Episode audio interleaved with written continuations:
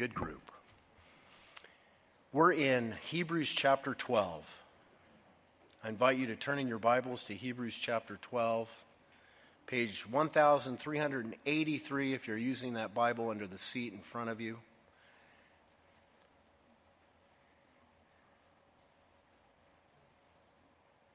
We'd love to have you read along with us. Such an encouraging scripture this morning. Hebrews 12, verses 1 through 2. Lord, I ask your blessing now upon your word. Lord, there's so much yet to be accomplished, there's so much yet to be done. And you have so much that you want to do through your people. And I pray, Lord, that we would be up for the task.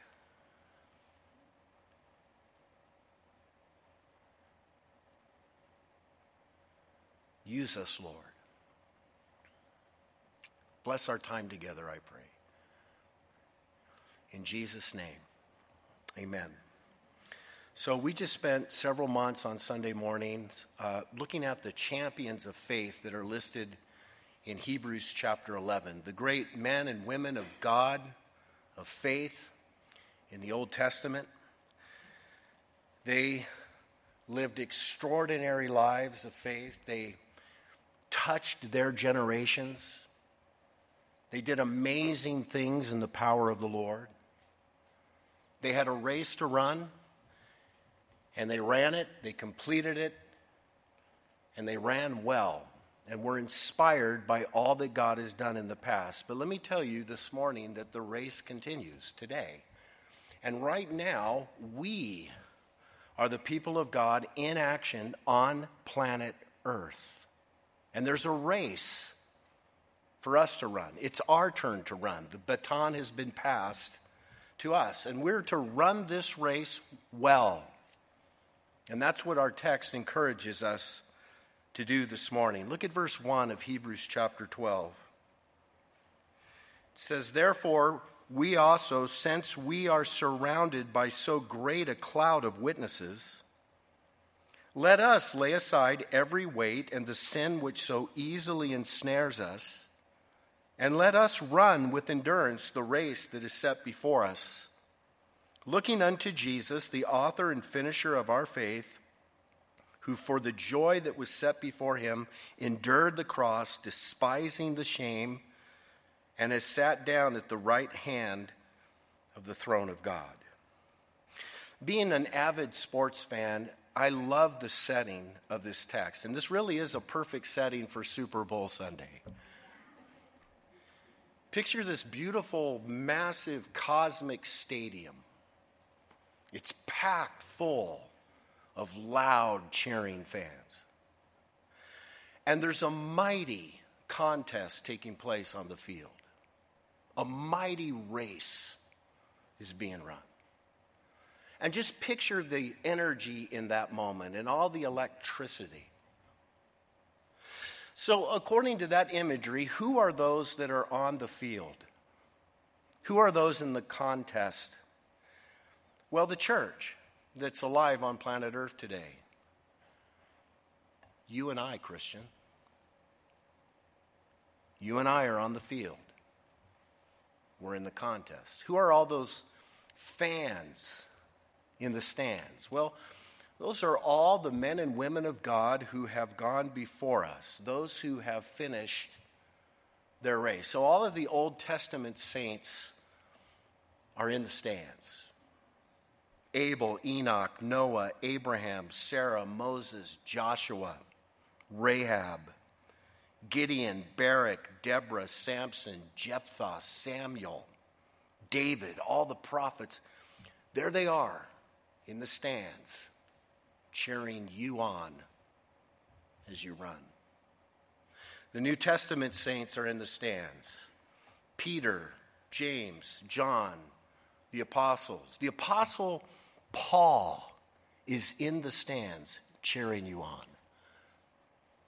Mary Magdalene, Mary, the mother of our Lord, Mary and Martha, cheering in the stands. The greats of church history are in the stands. Men like Martin Luther, the Wesley brothers, George Mueller, Billy Graham, John Newton, William Wilberforce.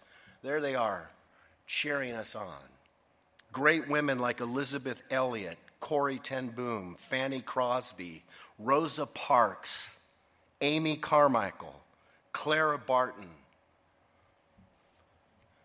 cheering us on. Many of us have wonderful, godly Christian grandparents and parents or mentors that have finished their race. They're in heaven. And they're in the stands cheering us on. That is such an encouraging scene to think about. We are surrounded by the great company of God's people throughout the ages, the ones who shaped history, the ones who changed lives. We stand on the shoulders of spiritual giants that completed their race. And their lives and their examples from the stand shout out to us We followed God, so can you. We live by faith, and so can you. We finished our race, and so can you. So encouraging. And, Christian, never forget, you're a part of something so big. The whole plan of God throughout the ages of history.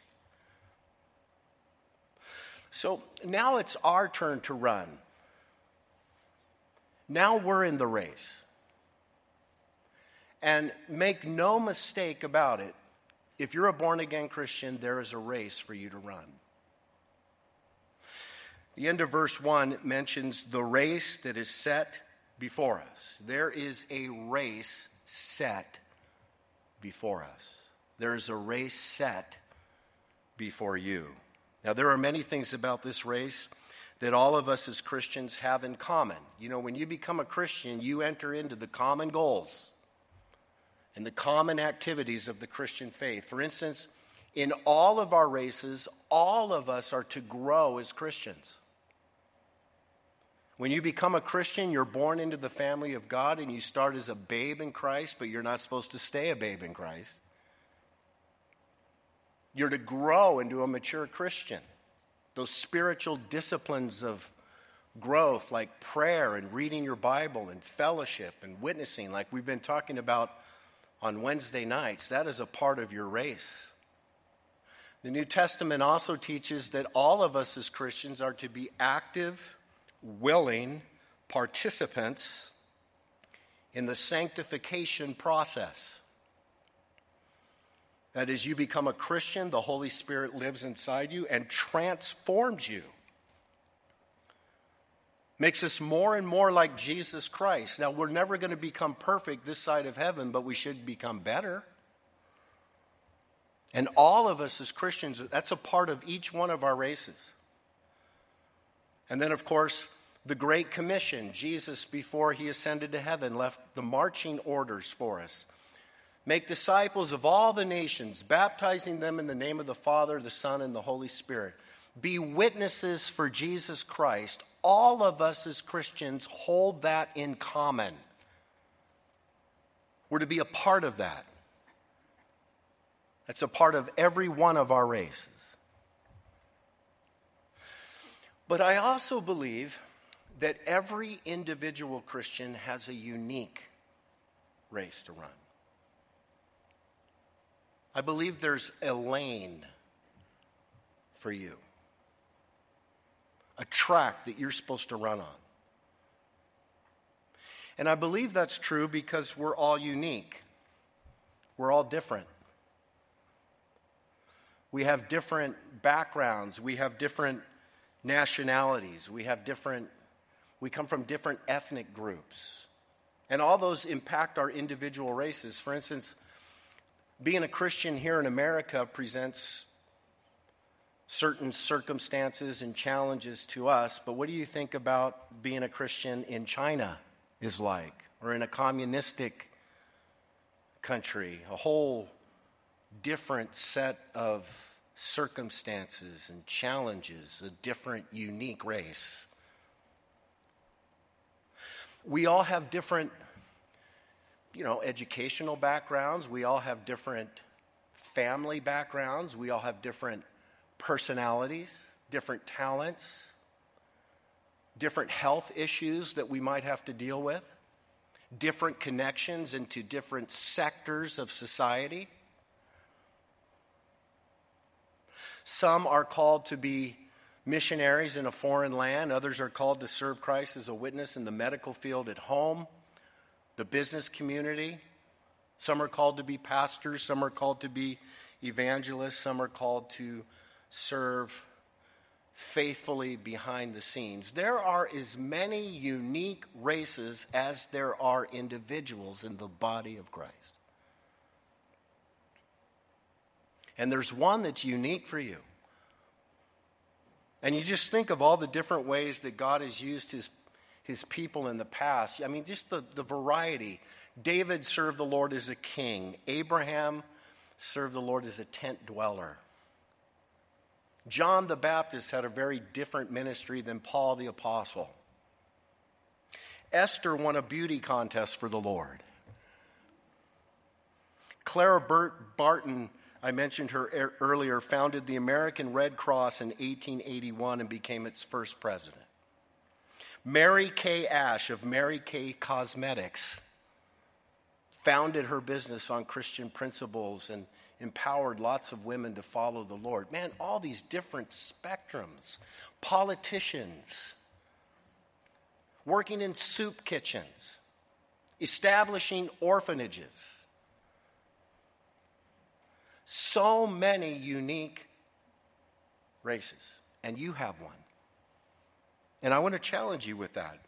You know, maybe you're a Christian and you never even put any thought into that. You know, a lot of Christians, they get saved, they love truth, they know truth, and they're part of the Christian community, but they just sort of, I don't know, live life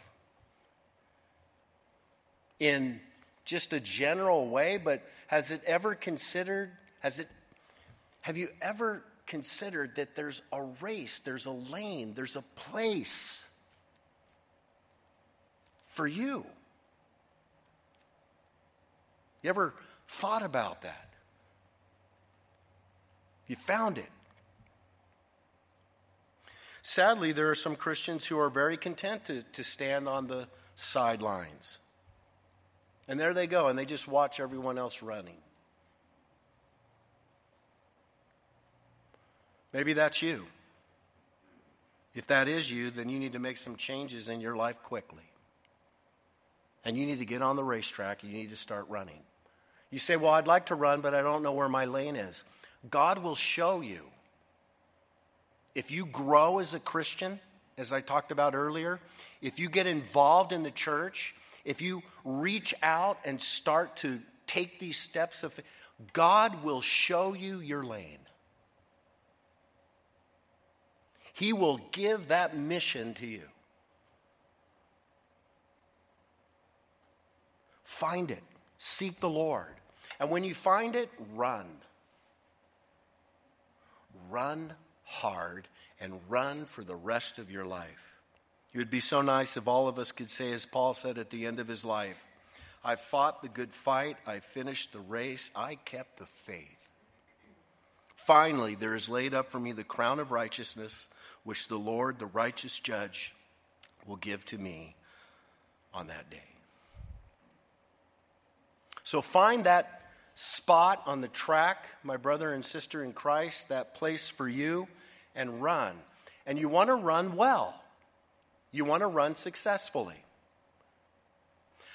And this passage tells us how to do that. If we're going to run well, there are certain things in life that we must lay aside. It says there in verse 1 Therefore, we also, since we are surrounded by so great a cloud of witnesses, let us lay aside every weight and the sin which so easily ensnares us. Okay, I am not a long distance runner. I don't like it one bit. I'm not running.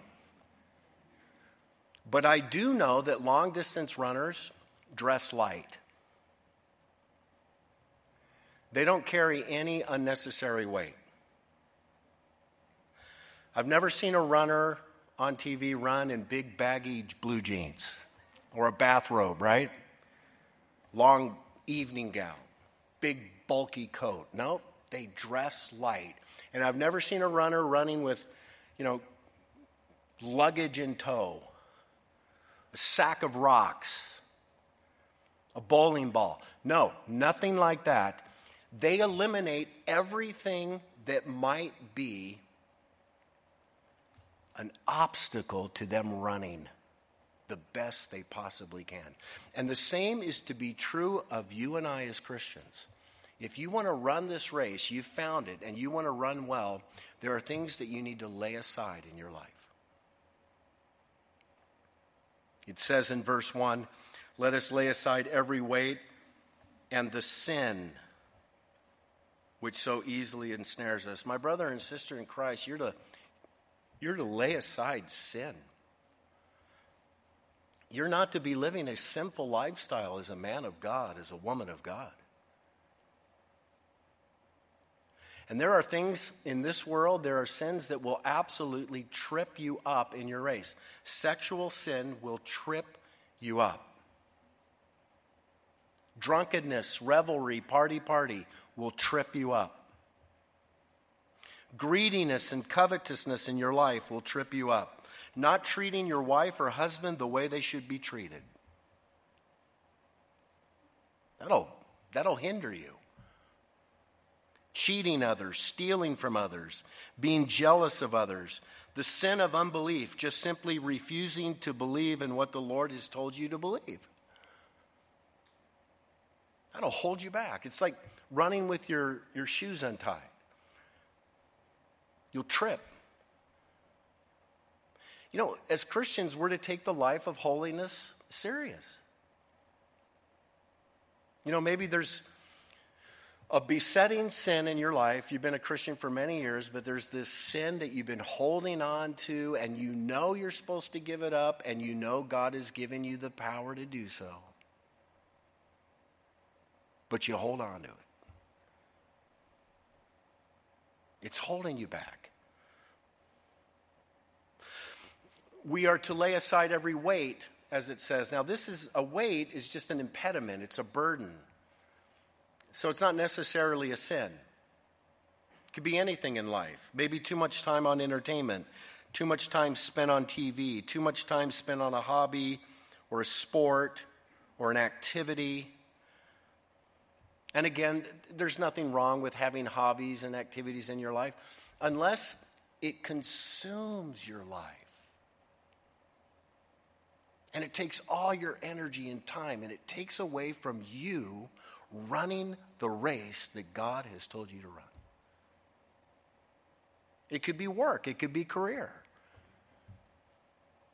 It could be a relationship, it could be a friendship, it could be a group of friends. Maybe there's a group of friends in your life, and they don't lead you along the right path. They influence you in a bad way. Anything that might hinder you in that race, lay aside. Even if it's something that might be good. Filmmaker Walt Disney was ruthless in cutting anything that got in the way of a story's pacing. Ward Kimball, one of the animators for Snow White, recalls working, get this, 240 days on a four and a half minute sequence in which the dwarfs made soup for Snow White, and almost destroyed the kitchen in the process. Disney thought it was funny, but he decided that the scene stopped the flow of the picture, so out it went. 240 minutes of work on the floor. Commentator says when the film of our lives is shown, will it be as great as it might be? A lot will depend on the multitude of good things we need to eliminate to make way for the great things that God wants to do through us. So, as a Christian, I just I challenge you. I What's distracting you? What's holding you back? Would you give that to the Lord? On your deathbed, looking back over the way you lived your life, what will you wish then about some of the things that you're doing now? What matters most? So, if you want to run well as a Christian, there are things that you're going to have to set aside. It also says in verse 1 that we're going to have to run with endurance. Let us lay aside every weight and the sin which so easily ensnares us, and let us run with endurance. If you want to run well, you must run with endurance. And that's an, that's an important thing to, to point out here. The race that God has in mind for you is in no way a walk in the park. It is not a Sunday afternoon drive. It's difficult. In fact, the Greek word translated race here is the word agon. We get our English word agony from it. Run with endurance, Hupo hupomone, means to remain under a load, to fight through obstacles and stress, to hold up under pressure. The Christian race will be difficult. It'll be hard. It's been said that the Christian race is not a 100 yard dash, it's not a quick sprint and then you're off the field. The Christian race is a marathon. And sometimes it is absolutely grueling. I promise you. You will encounter tough times. You will experience heartache, suffering, disappointment, discouragement, the loss of friendships. You will experience trials, persecutions, and great opposition from the enemy. You will experience, just like everyone else, the normal wear and tear of living in a fallen world. All of that. It'll be tough. It'll be fight. And Paul, we're told here, you run with endurance. Don't give up. You keep fighting through it. Again, I, am not an expert on long distance running, but long distance runners talk about this experience where it, during a race they hit the wall. Now, I'm never going to hit the wall because I'm never going to run that far. I would hit the wall at three minutes, right?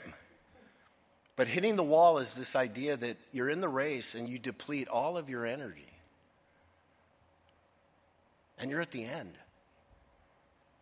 And you're ready to sit down on that track. You're ready to walk off. And you are forced to dig down deeper than you've ever dug before into the deepest resources to keep you going.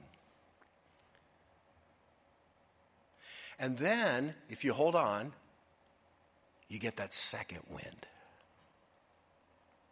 and you start running strong again. And then you can go down again, and then you get the third win. I really believe that that is such a great illustration of what the Christian race is like. My friend, listen, there will be these tremendous highs that you will experience as you run for Christ in your lane. You will see these amazing things that God will, but there will also be those times where you don't feel like you can move. But you got to keep running. You got to keep fighting. Run with endurance. Fight through it. Consider everyone in the stands around you. Consider the sacrifices that have been made for you. You know, there was a time where we didn't have any Bibles in English. Do you know that? Bibles were written in different languages, and there was a time where several godly, scholarly men of God found their lane. God called them to translate the Bible into English. And they did it. And you know, some of them were persecuted, some were even burned at the stake for translating the Bible into English. And yet, here we are, the benefit off the sacrifice of men and women who have gone before us. In fact, it's been said, show yourself worthy of the sacrifice that other men and other women of God have made for you. And who knows, maybe we're called to live a life of sacrifice that will benefit our children, our grandchildren.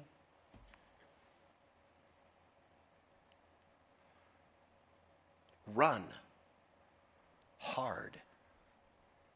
Fight through, claw through if you have to. So lay things aside, run with endurance, and then there's one more crucial detail that will give us success in the race. Make sure your eyes are focused in the right direction. Now, that's very, very important in every sport, especially in running. When you run, which direction are you supposed to look? Are you supposed to look behind, to the left, to the right? No, you're supposed to look straight ahead, right at the finish line. If you're playing baseball and you're up to the plate, you look at the ball. You keep your eye on the ball. Where you direct your attention is so, so important. You will hit what you're looking at. And remember that next time you're hammering a nail. Do not look at your thumb. Look at the head of your nail. Because you hit what you look at. And in this great, awesome race that God has called us to run, our eyes are to be fixed solely upon the Lord Jesus Christ Himself. It says in verse 2 looking unto Jesus, the author and finisher of our faith. That is a very specific Greek word, looking unto Jesus. It literally means that you you discipline yourself to look away from all these other distractions in life. You look away. And you look upon. You concentrate. You fix your eyes upon the Lord Jesus Christ. Brother and sister in Christ, you keep your eyes on Jesus. Do not look at others. Don't look at other Christians. Don't look at other, don't keep your eyes on, on Christian leaders that you admire and respect. We all have them, but our eyes are not to be on them. Our eyes are not to be on the, the folks in the stands that have gone before us, though we're inspired by them, and your eyes certainly better not be on yourself. They're to be on Jesus. It says in verse 2 that Jesus is the author and the finisher of our faith. He's the founder, He's the completer, He's the trailblazer, He's the finisher. Jesus is in charge of the whole race. He's coordinating all the runners on the track. Jesus saved you and gave you the race for you to run. He's your starting line and your finish line. And after all, you are accountable to Him. You're not accountable to everyone else. You're accountable to the Lord Jesus Christ. I'm not required to run your race, and you're not required to run my race. And you're not required to run the race of anyone else. You're required to run the race that Christ gave to you. You follow Him, and you'll be accountable to Him. So that's why you keep your eyes on Him.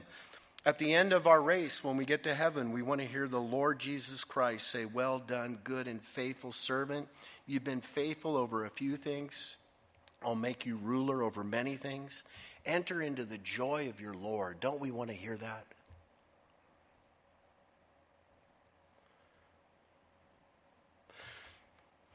Remember also that Jesus is the ultimate champion of faith, isn't he? We think of the race that Jesus ran. I mean, we talk about the word agon, agony, suffering, pain. Consider what King Jesus did. It says here that he endured the cross, despising the shame for the joy that was set before him. You know, that's one of the things I love about our Lord. I mean, Jesus isn't a king who sits in a palace and requires that all of his servants suffer for him. Jesus is the king who actually came and suffered more for us. That we might be forgiven, that we might be saved. And then he asks us to follow his example. He doesn't say, Do as I say, not as I do. No, he did. More than you and I will ever do. The Lord left heaven, became man, went to a cross, endured the suffering of the cross. Our sins were placed upon him. He died. It was grueling. He's our role model. We follow him. And he did that because he saw the joy. You know, you know who he's looking at is he, he, you. He did all that to save you. He loves you. No one could love you more. No one suffered for you more than Christ. So you keep your eyes on him and you follow him. And you do so out of great thanksgiving. Warren Wiersbe told about a ministerial student in Evanston, Illinois, who was part of a life saving squad. In 1860, a ship went aground on the shore of Lake Michigan near Evanston, and young Edward Spencer waded again and again and again into the frigid waters to rescue 17 passengers. In the process, his health was permanently damaged. Some years later, at his funeral, it was noted that not one of the people he rescued ever thanked him. Not one. Now, I want you to think about what Christ has done for you, how he saved you, how he rescued you. Are you thankful? So get on the track and run. Follow him. And run in that lane so that others can come to know of his salvation work. He's the ultimate example. Keep your eye upon him. It says at the end of verse 2 that he sat down at the right hand of the throne of God. Now that means he he completed his race. He died on the cross, he was dead and buried, but on the third day he rose again, and he's alive. He defeated death. He's seated at the right hand of the throne of God. He's your high priest in heaven. He's alive. And that's a good reason why you keep your eye upon him. He's with you on the track. He's with you. I'll never leave you or forsake you. His Spirit's inside you. All those people in the stands, they inspire you, but they're not with you. I have a lot of brothers and sisters in Christ that I enjoy support from, and I love them, and they inspire me, but none of them are with me like Jesus. I mean, he's on the track. I'm following him. I got my eyes on him. And he will lead you.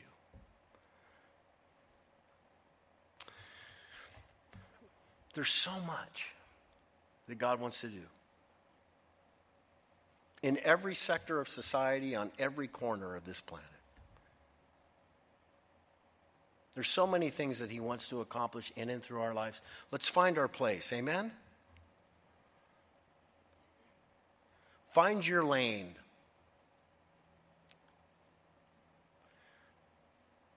Determined to run well. Lay aside those things that you need to lay aside. Keep your eyes fixed upon Him. Run hard. Run with endurance. God will use you. Your life will count. Your life will matter. Warren or Ray Stedman told the story of a time when, after a Billy Graham crusade meeting, he slipped into a seat on a bus beside a young man who had gone forward at that crusade that night and had given his heart to Christ. Pastor Stedman spoke to him of what his new life would mean and mentioned that he could now be free from all fear of death. And the young man turned and looked the older man in the eye and said, You know, I've never been much afraid of death. But I'll tell you what I am afraid of. I'm afraid I'll waste my life. And I think a lot of people fear wasting a life. You will not waste your life if you run that race that Christ has for you.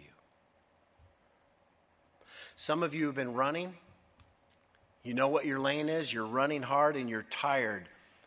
Hang in there. Second wind's coming. Some of you don't know where you fit. Listen, seek the Lord on that. God will show you. Some of you are, are running, but you're weighted down. You could run a lot faster. What is God telling you to lay aside? Some of you are on the sidelines. Maybe some of you are, are sitting down on the track. You've blown it. You tripped up. Get up. Repent. Come back to the Lord. He'll receive you, He'll restore you. You can run again. Some of you are not running the race because you haven't entered the race yet. You haven't entered the stadium. You haven't become a child of God. You haven't become a Christian. You haven't become a believer. The race starts with salvation. Have you placed your faith and trust in Jesus Christ? Would you bow your heads with me and close your eyes? Lord, speak to us. Speak to us.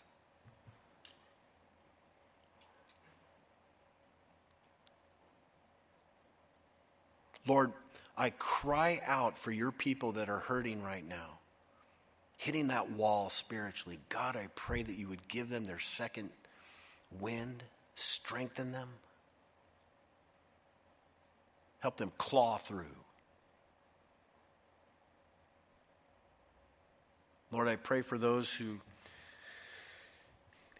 absolutely need to return and repent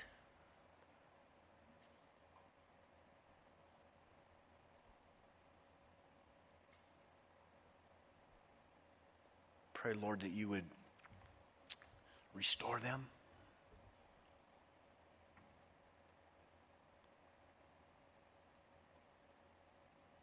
Father, I pray for anyone right now who has not entered the race. You're not on the track. You're not in the family of God. You haven't given your heart to Christ yet.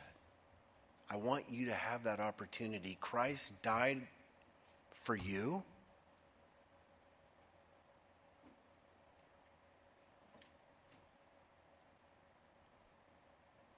He shed his blood to wash away all your sins.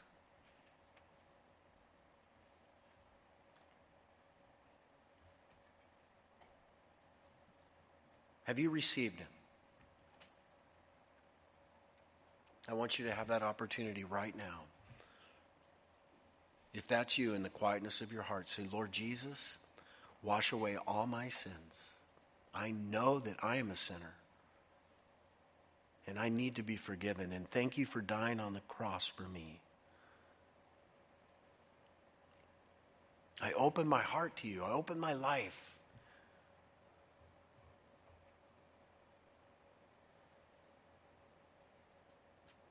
And I want a race. I want a lane, Lord. I want my life to count. So make me your child and put me in. Put me in. Let me be on the team.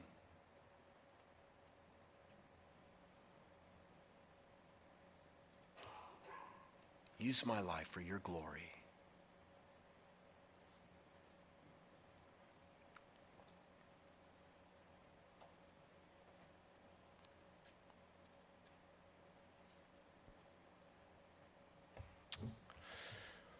Father, thank you for your goodness, for your grace, your love, and your mercy.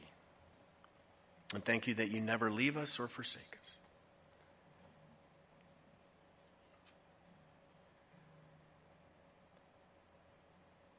Challenge and encourage each one of your people. In Jesus' name, amen.